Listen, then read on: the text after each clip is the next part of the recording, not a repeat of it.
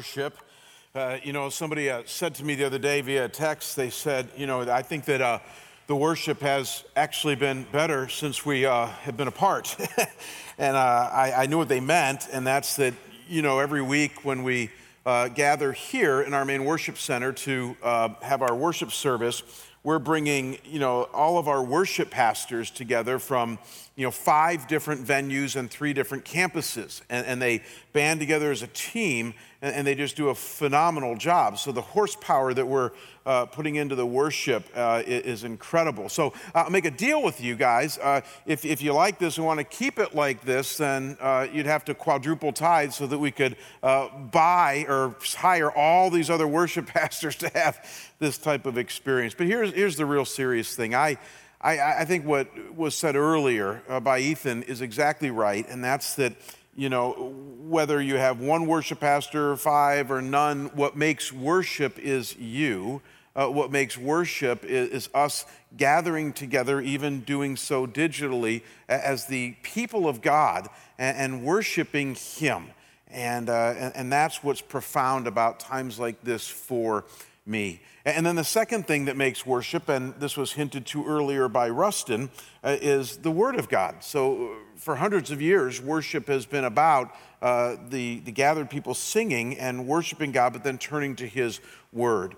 And one of the things that has not changed throughout this whole uh, COVID 19 thing is the time that I get to put into uh, our, our, our time in the Word. And so I spent about 20 hours this week in one verse of the Bible. And it was an incredibly rich time for me to be able to do so. And now I get to share with you guys just a bit uh, of what God put on my heart. I originally entitled this uh, sermon or this message, uh, Spirit. Uh, because when I was looking at this last summer planning this series, that's what hit me.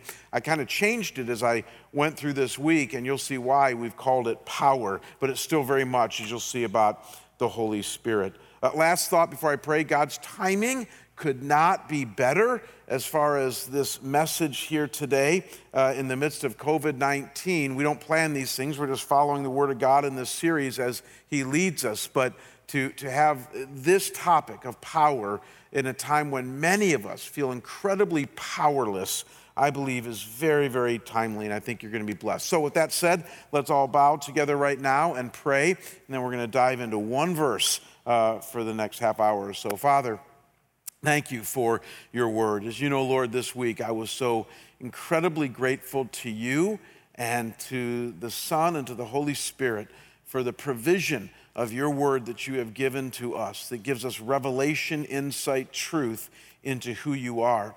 And God, there's not one of us here today uh, tuning in that is not interested in this idea of power. We live in a world enamored with power. And as we're going to see, you have quite a bit to say about this subject, but you also want to uh, kind of guide us, point us in the right direction for power than maybe some of us are going now. So nudge us, guide us, uh, Lord, even for some of us, turn us completely around when it comes to our understanding of your power and our lives. And I pray this in Jesus' name.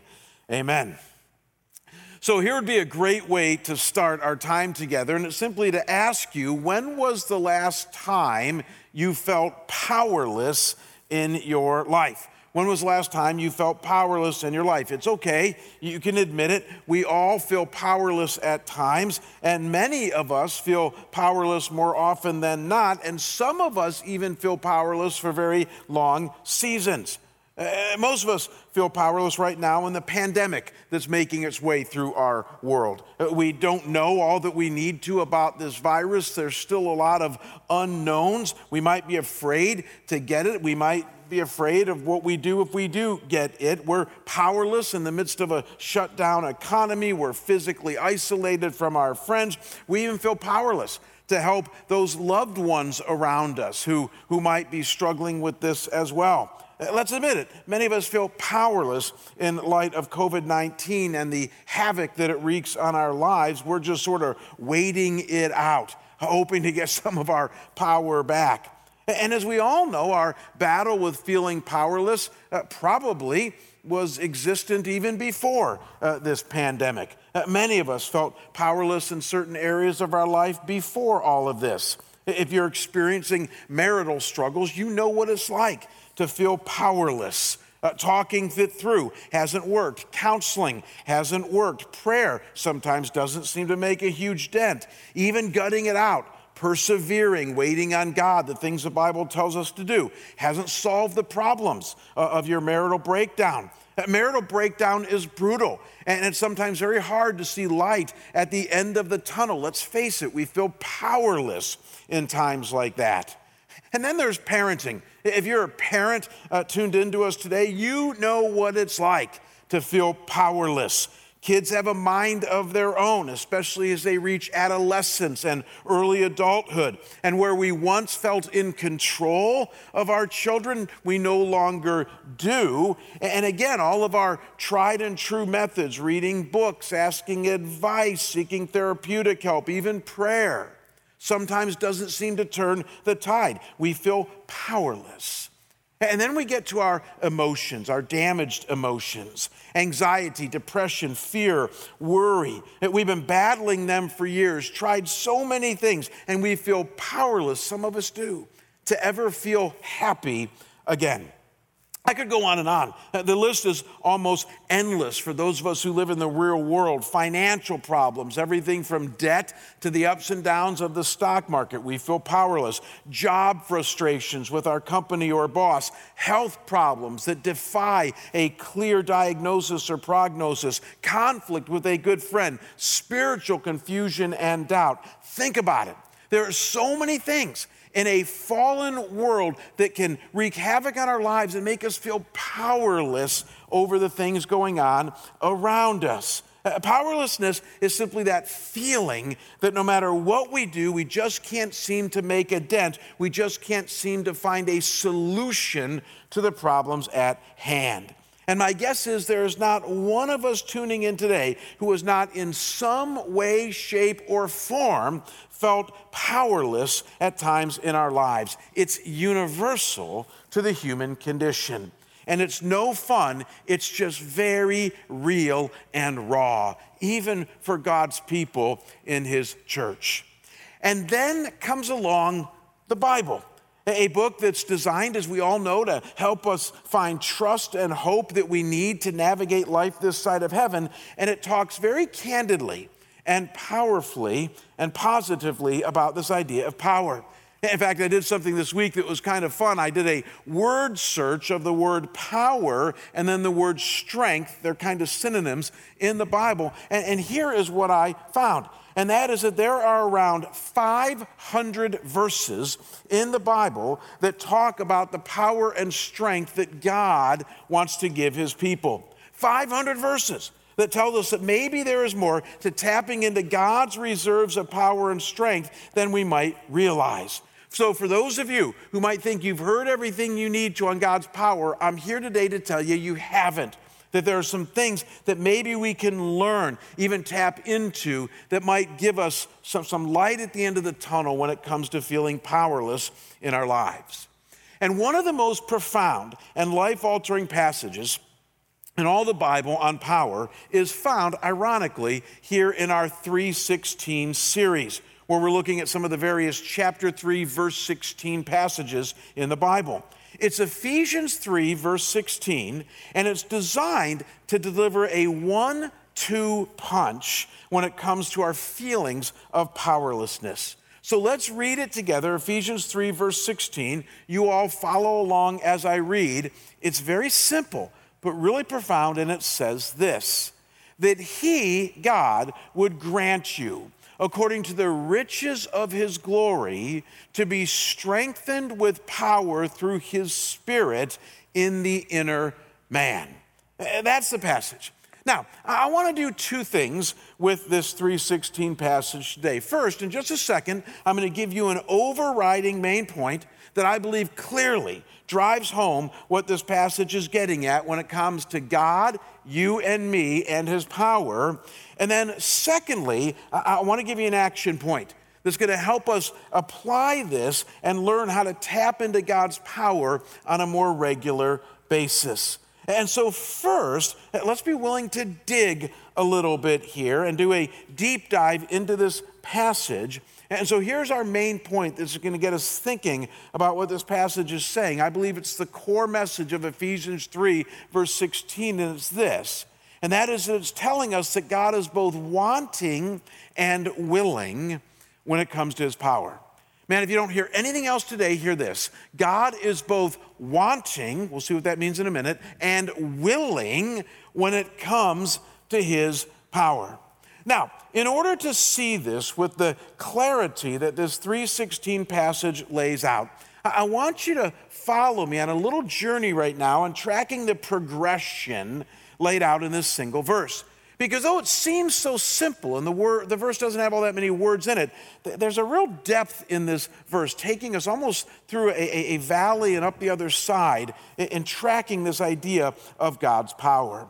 Notice that it begins by saying this that he would grant you according to the riches of his glory. That he would grant you according to the riches of his glory. I, put it up here on our, on our whiteboard so we can track again the, the early stages of this progression. Uh, he begins by saying that God would grant us something. That word grant in the original Greek language that the Bible was written in is a very common word, as you can imagine. In fact, it appears over 400 times in the New Testament, and the word is not hard to translate. It means to give, to offer, to grant. It simply carries the idea that you and I are all familiar with that there's an, innate desire inside somebody to give something to somebody else. And so they open themselves up and say, I offer this to you. But here it's talking about God, that God would be wanting to grant something to us. You know, it's kind of sad in the New International Version and in the New Living Translation, two of our modern uh, translations of the Bible, they actually don't even translate this word. They just say, May God strengthen you.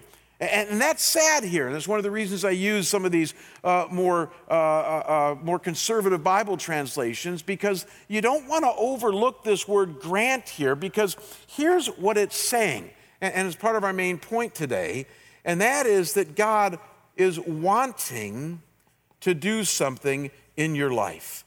Uh, just like you understand what the word grant and offer means, God is standing like this with open arms, offering you something, wanting to do something. We'll see what that is in just a minute. But then it says that he would grant you according to the riches of his glory.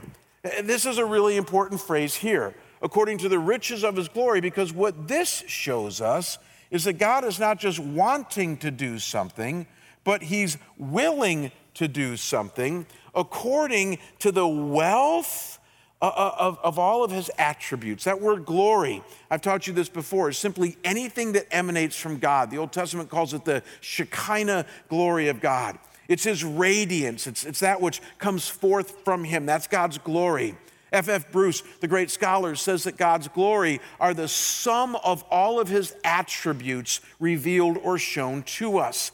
And so, what it's saying here, don't miss this, is that God wants to grant us, He's wanting to do something in us, and He's got a ton of resources according to the wealth of all that He's willing to show us, and He's willing to give those to us. And so God is both wanting and willing. He wants to grant you something according to the riches of his glory. And what is it that he is wanting and willing to grant us? Here it is. That is to be, to be strengthened with power through his spirit. Folks, I got to tell you, it is here that we're about to experience the one, two, even three punch of God. Add it up. He says that he wants and is willing to strengthen us. That word in the Greek simply means to be made strong, as in to be made capable. It's fascinating. The word is only used four times in all of the New Testament. You're going to like this. Two of the times it's used of Jesus to talk about how when Jesus was growing and maturing as a human being, even though he was God in the flesh, that he grew in wisdom and strength. And the other time it's used in Corinthians is to, is to command us to be strong in the Lord. And then it's used here in Ephesians 3.16.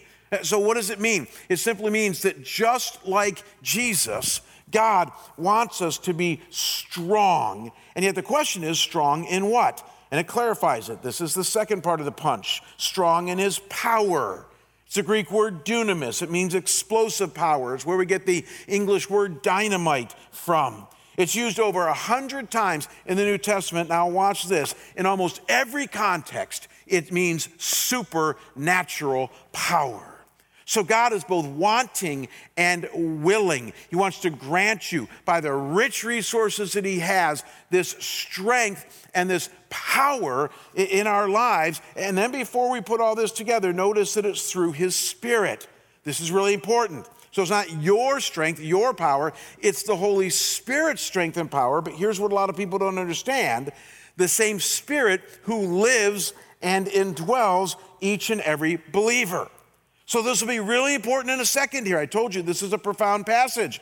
The power, as we're going to see in a second here, is already in you, even if you don't feel it, even if you're not experiencing it. Why? Because the Holy Spirit is in you. Look at a couple of passages that show us this. This is Jesus speaking, John 14, verse 17. He says, The Spirit of truth, whom the world cannot receive because it does not see him or know him, but you know him because you're following Jesus, and he abides with you and will be, say these last two words with me, in you. So the Holy Spirit comes and makes his presence, we call it the indwelling of the Spirit in you when you believe in Jesus. And what does the Spirit do? Look at Romans 8 11. It says, But if the Spirit of him who raised Jesus from the dead dwells in you, and he does, he who raised Christ from the dead will also give life, like power, to your mortal bodies through his Spirit who dwells in you. So the Spirit lives in you. He dwells in you. He wants to give you life and power. So add it all up, gang. We're about ready to get to the top of the mountain. God is both wanting and willing to grant us something flowing from his vast resources tied to his glory. That should be enough to perk our attention. And what is it? It's his power, strengthened with power, a Jesus like explosive power, and it's already living in each and every believer through the Holy Spirit who lives in us because we believe. And so the old saying is really true. You got the power. you have it in you right now. You're walking around with it, again, whether you know it or not or feel it or not. It's in you because the Spirit is in you, and the Spirit brings power to your life. For some of us, we simply need to know this, believe this, and own this, and then, as we'll see in a second here, learn to avail ourselves of this power, and then we wouldn't feel so powerless.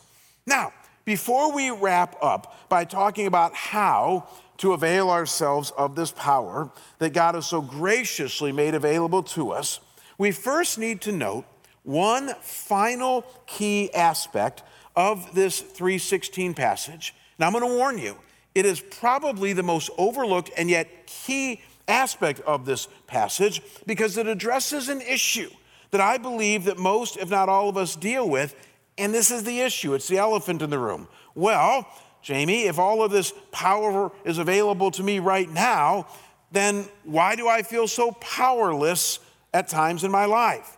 In other words, why aren't my circumstances different? Why is my marriage and my kids and my finances and my emotions and my spiritual life still so messed up? If the Spirit is living in me and I got all this power available to me and the riches of His glory and all the things we just went through, then what's the disconnect? Why do I feel so powerless? And though part of the answer to this question will be tied to how we avail ourselves of God's power, which we're going to get to in a few minutes when we wrap up, there is one more thing that this passage shares uh, that is very critical. And again, many Christians miss it and, and have really bad theology here as a result because it has to do with where and in what ways the power of God is given to us in our lives. So let me show you what I mean. Look one last time at this passage, and I put it here in yellow. Let's review. That he would grant you, according to the riches of his glory, to be strengthened with power through his spirit, here it is, in the inner man. In the inner man. This is where the power is given. I'm using the New American Standard Bible here, but the English Standard Version actually has a better translation here, I believe. It translates it in the inner being. Uh, the reason they use inner man here is because it's the Greek word anthropos, where we get the, the English word anthropology from. And, and back then, they just translated it, rather than human being, they translated it man or mankind. And, so, without trying to be sexist here, why don't we just say what the ESV does, and that is it's talking about the inner being, the inner person here. Here's what you need to know it's the interior person, the inside of you, as opposed to the exterior world of your circumstances. As one Bible expert says, this refers to the center of a person's being the interior versus the exterior, who you are on the inside versus all the things happening in the world or your circumstances on the outside. Don't miss this. This is where God wants to give you his power the most in your inner person or in your inner being. And the interior person obviously includes three things. You're going to like this, and that is it includes your thoughts, your feelings, and your will. Uh, that willful part of you, your thoughts, your feelings, and your will. And isn't it fascinating that the rest of the Bible will go on to talk about how God does his best work? He gives us his best power when it comes to changing our thinking, our feelings, and even our behaving, our insides. In, in, Romans 12, verse 2, it says that God wants us to be transformed by the renewing of our mind. And then in 1 Corinthians 2:16, it says that we're to have the mind of Christ. So God's very committed to giving us power in the way that we think and view the world and circumstances around us. But he doesn't stop there. He also wants to change our feelings. He wants us to harness our negative emotions and then foster positive ones. He says in Ephesians 4:26, "Don't let the sun go down on your anger." Man, harness that thing. Just, just hold that thing there because you don't want to run wild with your anger. But then in Galatians 5 22 and 23, he says, But the fruit of the Spirit is love, joy, peace, patience, kindness, steadfastness, self control. Against such things, there is no law.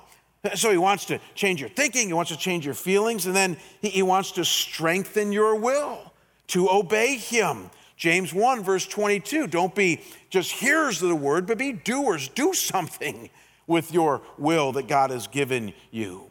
So you got this thinking, this feeling, this behavior, all described as your interior world, your, your, your interior being. And what you need to see is that that's where God wants to deposit his power the most. So here's what some of us need to hear more than anything else and that is that right here, the scriptures are making a distinction between power to change circumstances versus a power to change you.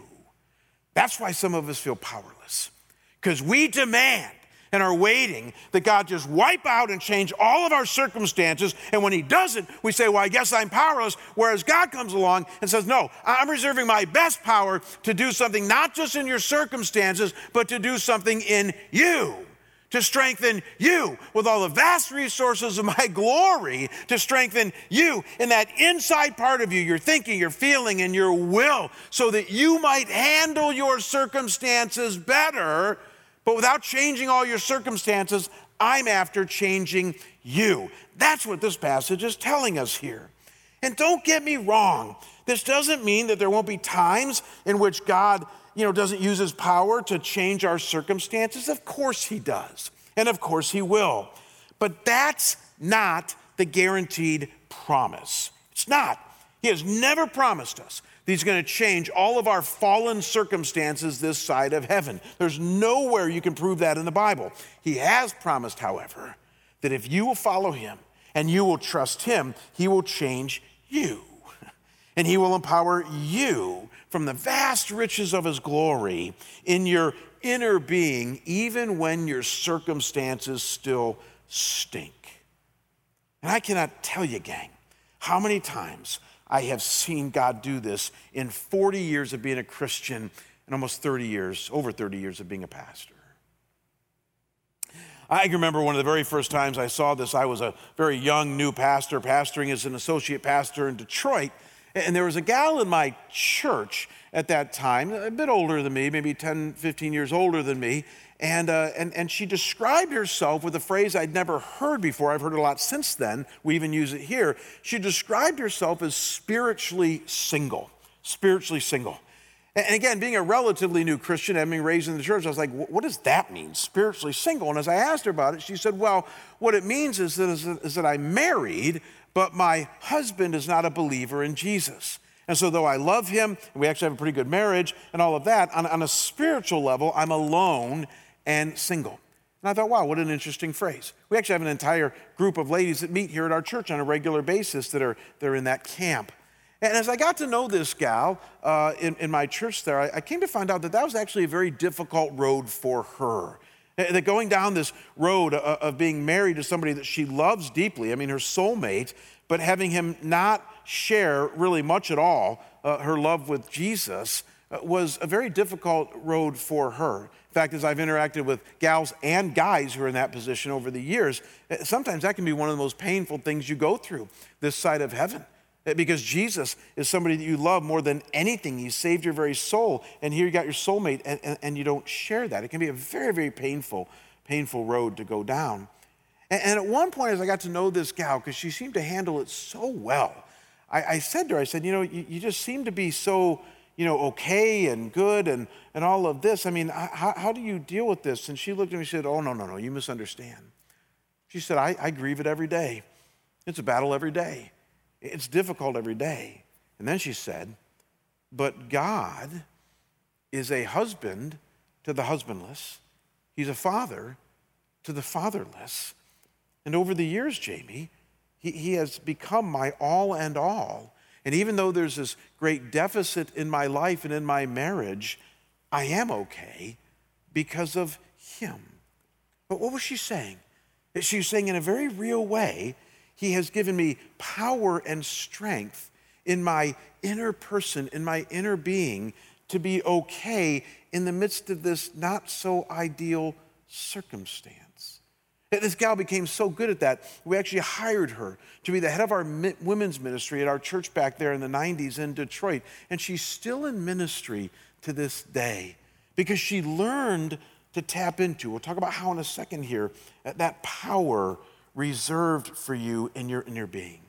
And folks, I cannot tell you how many times I've seen stories like that play itself out in so many different scenarios among God's people who follow and trust Him. He might not take you out of the circumstances that you're in. As far as I know, this gal's husband never has come to Jesus, even though she's tried everything, including living a godly, prayerful life in front of him but he did change her.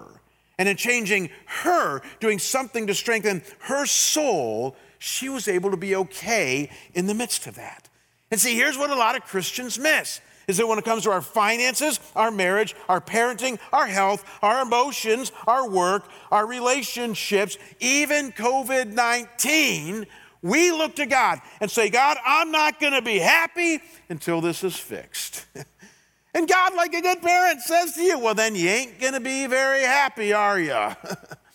because God is not going to change all of our fallen circumstances this side of heaven. Again, that's not his point. His point is to change us. And again, don't get me wrong, I don't want any emails on this. Yes, he at times changes circumstances. And we see him do amazing things in which he enters into our circumstances. And I even hope that he gets rid of this virus, or at least gets a vaccine. I mean, we're praying for all of that. But what most Christians don't realize is that when he doesn't change all that, you only have one of two choices.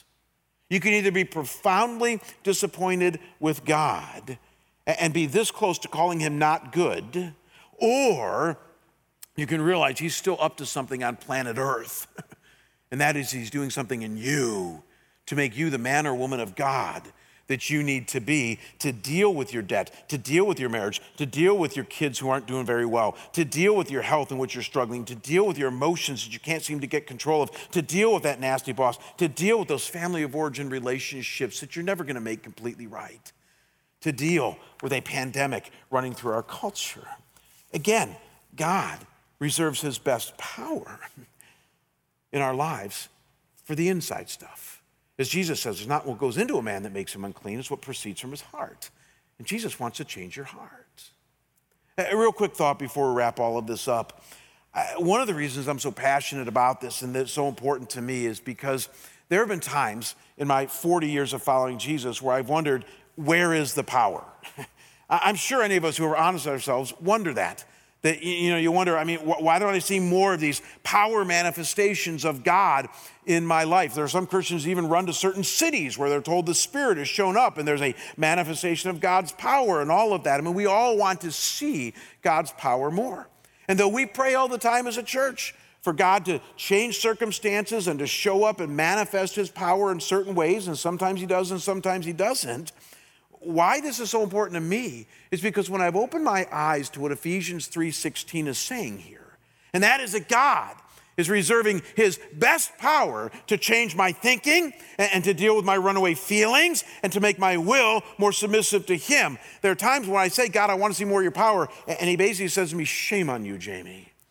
I have been exhibiting my power in your life for 40 years. I'm making you the man of God that I want you to be, and you're thinking different, you're feeling different, you're, you're, you're more willful toward me and less toward your own flesh. Don't you dare tell me that I'm not showing my power in your life.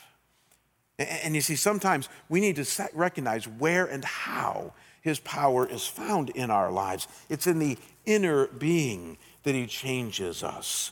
That's where it's seen the most. And so, what do we do with this? How do we appropriate and tap into this power available to us by our wanting and willing Father that is already in us by the Holy Spirit who indwells. Here's your action point. And, again, this is the key, and this is where a lot of Christians tend to fall short, and that is that humility and prayer are what unleash God's power in our lives. Let me repeat that. Humility, we'll define that in a second, and prayer unleash God's power in our lives. How do we know this? Here is something that you might not have picked up yet about Ephesians 3:16. And yet it's going to be very very helpful. And that is that this verse is a prayer. This verse itself is a prayer. In fact, this entire verse and even the four or five verses that flow from this, or three or four verses that flow from this, are one long prayer. And so let's note the context of this passage. Let's look at the two verses before this that reveal this to us. Look at verses 14 and 15, right before verse 16. Paul the Apostle says, For this reason, I bow my knees before the Father, from whom every family in heaven and on earth derives its name. And then he goes into verse 16 that he would grant you, and then to be strengthened, you know, with power in your inner being. And so don't miss that Paul is bowing, he's on his knees wherever he is before the Father. And he's talking to the Father. And then he utters verse 16 and then 17, 18, and 19, which is one long prayer. And this shows us something that if God is going to unleash this power in our inner being, it's going to come because we and others are praying and asking and waiting, and we're doing so on bended knee, which shows humility. You see, humility is simply knowing your place in the universe. It's knowing who God is and who you are. Hint, He's way up there, you're way down here. It's also knowing that you're a human being who has fallen, which at the end of the day makes you no better than anybody else. And so, humility, I like how Romans 12, verse 3 says it, is to not think of yourself more highly than you ought, is this right estimation of yourself. I put it this way it's not reading your own press releases. It's not trying to build yourself up, but as John the Baptist said, it's, it's you decreasing so that He, God, may increase in your life. That's humility. That's why Paul could be on bended knee. Even though he was highly educated and God was doing all these powerful things through him, he knew where his spiritual bread was buttered, and there he was, humble before God. And then praying, talking to God, asking Him, now don't miss this, to unleash power, asking Him to reveal things that may be blocking that power, asking Him to heal things that need to be healed in order for God's power to be more unleashed in our lives. It comes through prayer. And what I'm about to do right now, I want to be very careful with. Because most times at this point in the sermon, I use it as a time to confess to you how incredibly short I fall of this, usually to make you all feel like I'm with you in the battle and hey, it's okay, we all stumble in, in certain areas. But I'm not going to do that today. Because as I thought about my life and as I applied this to my life today, and again, you always run great risk when you're talking about humility at saying you're really humble because you've just ruined it right there. But I'm going to take that risk. I, I, I got to tell you, as I thought about my life, I thought one of the reasons that I experience God's power in the way that I think, in the way that I feel, and in the way that I, I willfully act is because after 40 years now, he, he has said to me every day, I want you to be humble and I want you to pray. I, have told you this before. I, I, I, don't know if it's a gift or whatever. I, I, I'd like to believe every Christian is like this, but there is probably not a five minute period that goes throughout my day where I don't think of God. Uh, one of my mentors years ago described or defined sanctification as a God obsessed life that learns to fight the battle well. I like that definition. A God obsessed life that learns to fight the battle well. And that fits me. I, I, ever since I got saved, March 11th, 1981, I, have thought of God almost every moment of every day. I, I, even when I'm running from Him, we're going to do a whole series on running from God next month. And believe me, I'm a big time runner. But even when, when I'm like Jonah, running from God and then in the belly of the whale and all that stuff, I'm still thinking of God. I'm just thinking of the God I'm trying to run away from. And, and, and, and I'm always talking to God. Even when I'm mad, even when I'm confused, when I'm waking up, when I'm driving down the road, when I'm going to bed, I'm talking to Him. I, keep those lines of communication open all the time. I'm not really good like some of you are at this intercessory prayer thing where I, you know, hunker down and sit there for an hour and, and, and have either contemplative prayer or intercessory prayer. I'm not, I'm not great at that, but, but I talk to God all the time. My, my prayer life, if you will, is, is extremely active. And I'd like to think that that's tied to, to this inner being power that I think God has, has given me that allows me to become more the man of God he wants to be. And then when it comes to humility, I, I don't know what it is. I just, I've told you guys this before. I, I just, I don't know if I call myself humble, but I, I, I don't see myself as better than any of you. Only about 10 of you in the room, but all of you out there, I, I don't see myself better uh, than any of you. I really don't. I, I don't wake up every day and say, boy, I'm a bigwig pastor of a large church. That, that would just make me want to vomit. I don't, I don't think of that. I, I wake up every day, I really do, and just go, wow, I'm a pathetic sinner saved by God's grace. Thank you for that, Jesus. And, and, and that allows me, and I don't even try to do it, God just allows me to think that way and allows me just to, to remember who I am and what really matters most. And so, this idea of prayer and humility, I think really are key to seeing the Spirit unleashed in our lives. Uh, one of the reasons some of you might deeply struggle with powerlessness in your life is because, and I don't mean to be too hard on you, but just be honest, is that you don't talk to God all that much. And, and, and, when you walk through your day, you're just pretty haughty and arrogant. At least those around you would say that you are. But one of the most beautiful things that happens to me, has happened to me a couple of times through this pandemic, is when God clobbers one of his children and they realize how haughty and proud and arrogant and, and, and, and selfish and even self focused they have been. And in a moment of profound repentance, like Paul, they get on bended knee before God and say, I need him desperately, and I'm willing to submit. I'm telling you, it's at those moments when that happens to you. Some of you know what I'm talking about. That, that God has you where he wants you, and, and you watch that, that inner being power begin to be unleashed in the way that you think, the way that you feel, and, and the way that you will enact. And maybe he'll even change your circumstances. He does that sometimes. But, but the, the cake, the promise, is in you. That's what he really wants to change. So be encouraged. Uh, we're going to still feel powerless. We live in fallen bodies in a fallen world, and we're not perfect. But there's more power for you than you could ever imagine. Uh, there's more of God's reserves, the riches of his glory, than you could ever realize.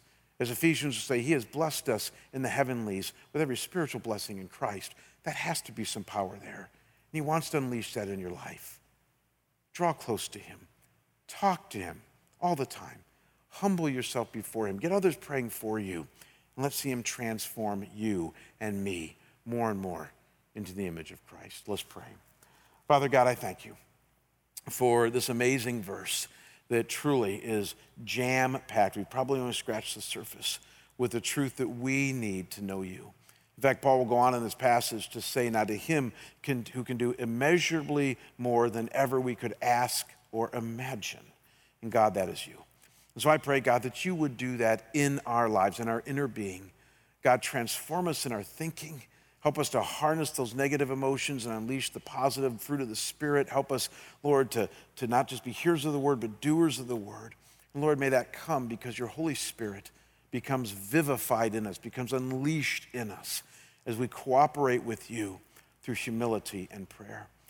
God, this is accessible to all of us, each and every one of us, as we grow in our faith in you. So encourage us in that today. We can't wait to see what you're going to do in us and even through us as we avail ourselves of this amazing strength that you have reserved for us. And I pray this in Jesus' name. Amen.